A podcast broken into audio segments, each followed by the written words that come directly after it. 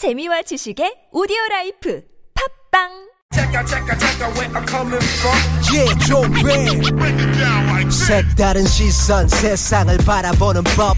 진짜는 진짜를 알아보는 법. 오늘 뉴스를 들어볼까? 진실을 따라 미래를 그려본다. 오늘의 뉴스가 바로 내일의 역사. 쇼미더뉴스. 네, 강양구 프리랜서 기자 모셨습니다. 어서 오세요. 네, 안녕하십니까, 강양구입니다. 오늘 하루 종일 랜섬웨어. 경계력이 많이 돌았었어요. 네, 그렇습니다. 좀 정리를 좀 해보죠. 네, 유럽을 중심으로 전 세계 백여 개국에 동시다발적으로 발생한 랜섬웨어 사이버 공격이 국내에도 상륙을 했습니다. 음, 예. 그런데 월요일 되라는 우려를 했었거든요. 그렇죠. 예, 하지만 그런 일은 발생하지 않았습니다. 음. 하지만은 이번 랜섬웨어 변종이 자꾸 생겨나고 있어서 예. 당분간 긴장의 끈은 놓지 말아야 할 것으로 보입니다. 예. 네. 일, 랜섬웨어는 이 랜섬이라는 말과 웨어라는 말의 합성어인데요. 네. 랜섬은 몸값이라는 뜻이거든요. 네. 웨어는 제품이라는 뜻인데 네. 여기서 이제 랜섬웨어 위험성이 그대로 나타나, 나타나 있습니다. 음. 그러니까 이메일을 통해서 개인 컴퓨터로 몰래 침입을 한 다음에 그 사용자의 피씨 안에 있는 파일을 인질로 삼습니다. 그럼 무슨 파일을 인질로 삼는다고요? 네. 네.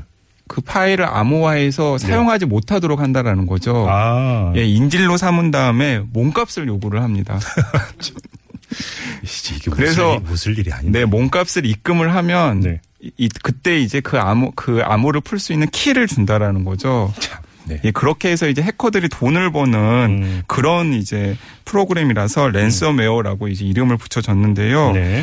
이게 굉장히 무서운 게 가장 피해 규모가 큰 영국의 경우에는 이 사십 곳의 의료기관 전산망이 마비되면서 예, 진료 예약이 한꺼번에 취소되거나 심지어 중환자의 수술이 연기되는 사태까지 발생했다고 합니다. 어, 심각했네요. 네. 예, 더군다나 일단 한번 감염되면 이 해커에게 돈을 주고 키를 어째 얻는 한은 복구가 힘들고요. 현재 한 삼십만 원 정도의 돈을 요구를 한다고 오. 하는데 삼십만 원 정도의 돈을 입금한다고 해서 또 암호를 풀 수 있는 키를 주, 주라는 보장도 없기 때문에 그러면 한번 감염되면 그 파일은 영영 못 쓰게 되는 네, 영영 못 쓰게 되는 것입니다. 뭐 바이러스를 치료한다거나 이런 일이 불가능하기 때문에 보통, 예방이 최고입니다. 음, 보통 악성이 아니군요. 네. 네. 근데 관련해서 더 흥미로운 소식도 있습니다. 예. 이 마이크로소프트는 이번 사이버 공격에 쓰인 랜섬웨어가 미국 국가안보국 엔에스에이에서 훔친 코드에서 나온 것이라고 공식적으로 밝혔습니다. 이건 또 무슨 얘기입니까, 이건? 어, 이게 무슨 얘기냐면 네. 미국을 비롯한 각국 정부는 이 엠에스 윈도우 등의 취약점을 발견하고서도 해당 기업이나 시민에게 알려야 되는데 알리지 않는 경우가 태반입니다. 음. 꼼쳐두는 것인데요. 예, 예. 왜냐하면 나중에 이런 취약점을 이용해서 윈도우를 사용하는 이용자의 컴퓨터를 감시하거나 혹은 몰래 침입해서 데이터를 음. 빼올 수 있는 음. 수단으로 사용할 수 있기 때문입니다. 예, 예. 그러니까 엔에스에이, 그러니까 마이크로소프트의 주장대로라면 이 미국의 엔에스에이도 어떤 식으로 등 확보한 윈도우의 취약점을 가지고 있었는데 음. 그것이 관리 소홀로 해커에게 넘어가면서 이번 사이버 공격에 동원되었다는 아, 것입니다. 예. 이 마이크로소프트의 경고가 굉장히 섬뜩한데요. 이번 공격은 미군이 토마호크 미사일을 도둑 맞은 것과 같다. 음. 정부는 자신이 취득한 보안 취약점을 즉시 기업과 시민에게 공개를 해야 하고 네. 또 고객은 자신의 시스템을 수시로 보안 업데이트해야 이 사이버 범죄로부터 보호를 받을 수 있다라고 밝혔습니다. 디지털이 편리하다고 하지만 그 취약점도 너무나 큽니다, 사실. 네. 네, 그렇습니다. 자, 다음 소식으로 넘어가죠. 네, 오늘 북한이 대형 핵무기를 실을 수 있는 중장거리 미사일 시험 발사에 성공했다고 공식적으로 밝혔습니다. 네. 이 어제 북한이 발사한 로켓은 이 예정된 비행 궤도를 따라서 이천백십일 킬로미터까지 상승 비행한 다음에 거리 칠백팔십칠 킬로미터 공해상의 목표 수역을 타격한 것으로 알려져 있습니다. 네. 이 이런 북한 북한은 미국 본토와 태평양 작전지대가 자신들의 타격권 안에 들었다고 주장을 하고 있는데요. 음. 실제로 이런 북한의 주장은 일본이나 미국의 분석과 거의 일치합니다. 네. 즉 전문가들은 마음만 먹는다면 이번 미사일이 미국의 알래스카나 괌을 타격할 수 있는 수준이라고 합니다. 이게 일부러 고각 발사했다면서요? 거의 직각으로 해서 수월했다. 네, 그렇습니다. 그러니까 정상 발사를 했다라면 음. 알래스카나 괌 정도도 타격할 수 있는 수준이라는 것이죠. 알겠습니다. 자, 다음 소식은요? 네, 문재인 대통령이 취임 엿새째인 오늘 오늘 미세먼지 감축을 위한 응급 대책으로 삼십 년 이상 된 노후 석탄 화력 발전소를 일시 가동 중단 시켰습니다. 음, 예. 일명 셧다운이라고 하죠. 예. 예, 우선 삼십 년 이상 노후된 석탄화력 발전소를 대상으로 유월 한 달간 일시적으로 가동, 가동을 중단하기로 했고요. 예. 내년부터는 미세먼지가 심한 곳으로 알려져 있는 삼월부터 유월까지 사 개월간 이 노후 석탄화력 발전소의 가동 중단을 정례화하기로 했습니다. 아, 예, 예. 네. 그리고 이 노후 발전소 열 기가 있는데요. 음. 이 노후 발전소 열 기는 문재인 대통령의 공약대로 임기 내에 모두 폐쇄하고 예. 가능하면 폐쇄 시기도 최대한 앞당길 방침이라고 합니다. 그래요. 사실 이제 그 미세먼지가 이제 그 중국에서 날아온다라는 것도 있고 네. 또 국내 요인에서는 이제 가장 큰 요인 중에 하나로 이제 화력 발전소가 꼽혔던 거 아니겠습니까? 네, 대충 반반 정도라고 전문가들이 얘기를 하고 있는데요. 네네. 이번에 화력 발전소를 없애서 네. 그 국내에서 배출되는 미세먼지 영향을 조금 줄이겠다라는 것이죠. 맞아요. 미세먼지 정말 지긋지긋합니다. 정말. 그죠? 네. 자, 다음 소식으로 넘어가죠.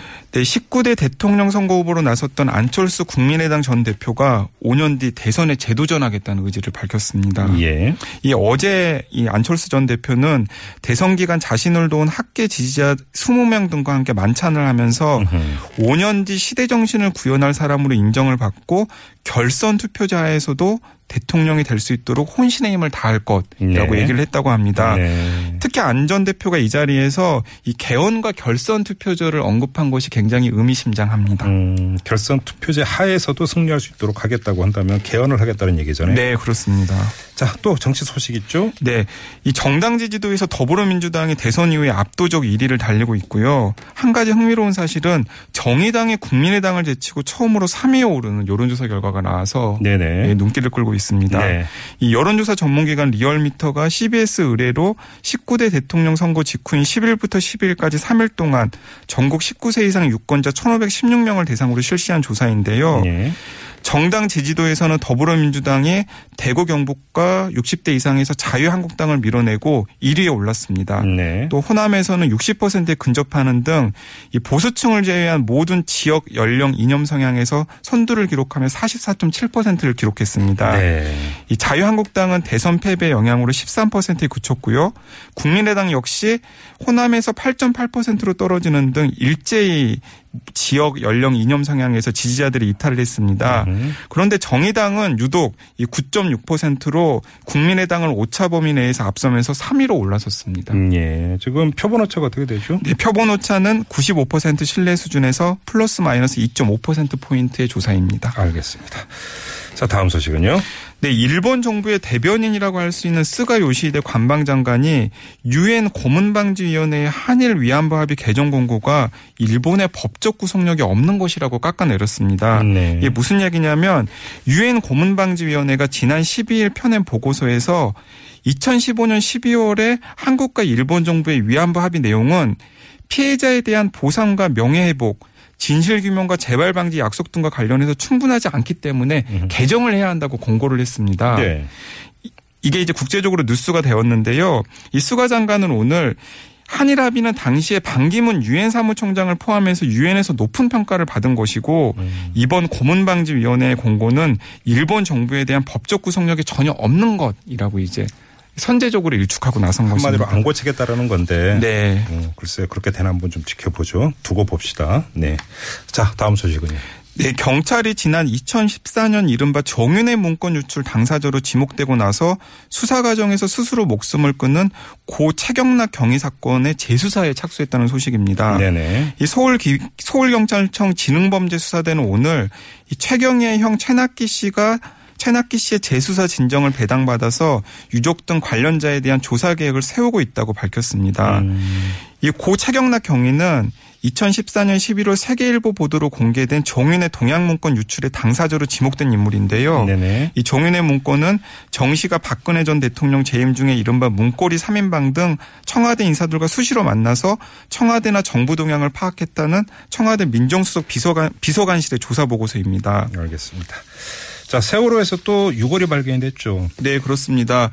이 세월호 미수습자 가운데 일반인이 머문 삼 층 객실에서 이 사람 뼈로 추정되는 유골이 추가로 수습이 되었습니다. 네네. 이 오늘 오늘 세월호 삼 층 중앙부 우현 객실 수색 도중 중에 이 사람 뼈로 추정되는 유골 열두 점이 수습이 되었고요. 어제도 삼 층 수색 과정에서 처음으로 뼈 세 점을 수습했습니다. 네. 이곳은 일반인이 주로 머물렀던 곳이라서 특히 음. 관심을 끌고 있습니다. 다들 아시는 소식이지만 지난 토요일에는 사 층 선미 자연에서 이 조은하 양의 것으로 추정되는 유해가 수습되어서 이 많은 시민들이 눈물을 쏟았습니다. 네, 디엔에이 검사 결과 좀 빨리 나왔으면 좋겠네요. 자, 한 소식만 더 전해 주시죠. 네, 오늘은 스승의 날이기도 하지만 세계 병역자 거부의 날이기도 합니다. 아, 그런가요? 네, 천구백팔십일 년에 전쟁에 반대하고 총돌기를 거부한 이들을 기념하기 위해서 정한 날인데요. 네. 이 날을 기념해서 국제 엠네스티 한국 지부가 이 기자회견을 했습니다. 이 기자회견 내 기자회견 내용이 눈길을 끄는데요. 올 사월 말을 기준으로 한국에 최소 삼백구십칠 명이 양심에 따른 병역 거부를 병역 거부를 이유로 수감돼 있다고 밝히면서 음. 이 정가자를 양산하는 현 제도를 어떠한 방법으로든 개선해야 한다는 사회적 공감대가 형성돼 있다고 얘기를 했습니다. 알겠습니다. 자, 쇼미더뉴스 오늘은 여기까지 진행을 하죠. 수고하셨어요. 네, 감사합니다. 네, 강양구 기자와 함께했고요.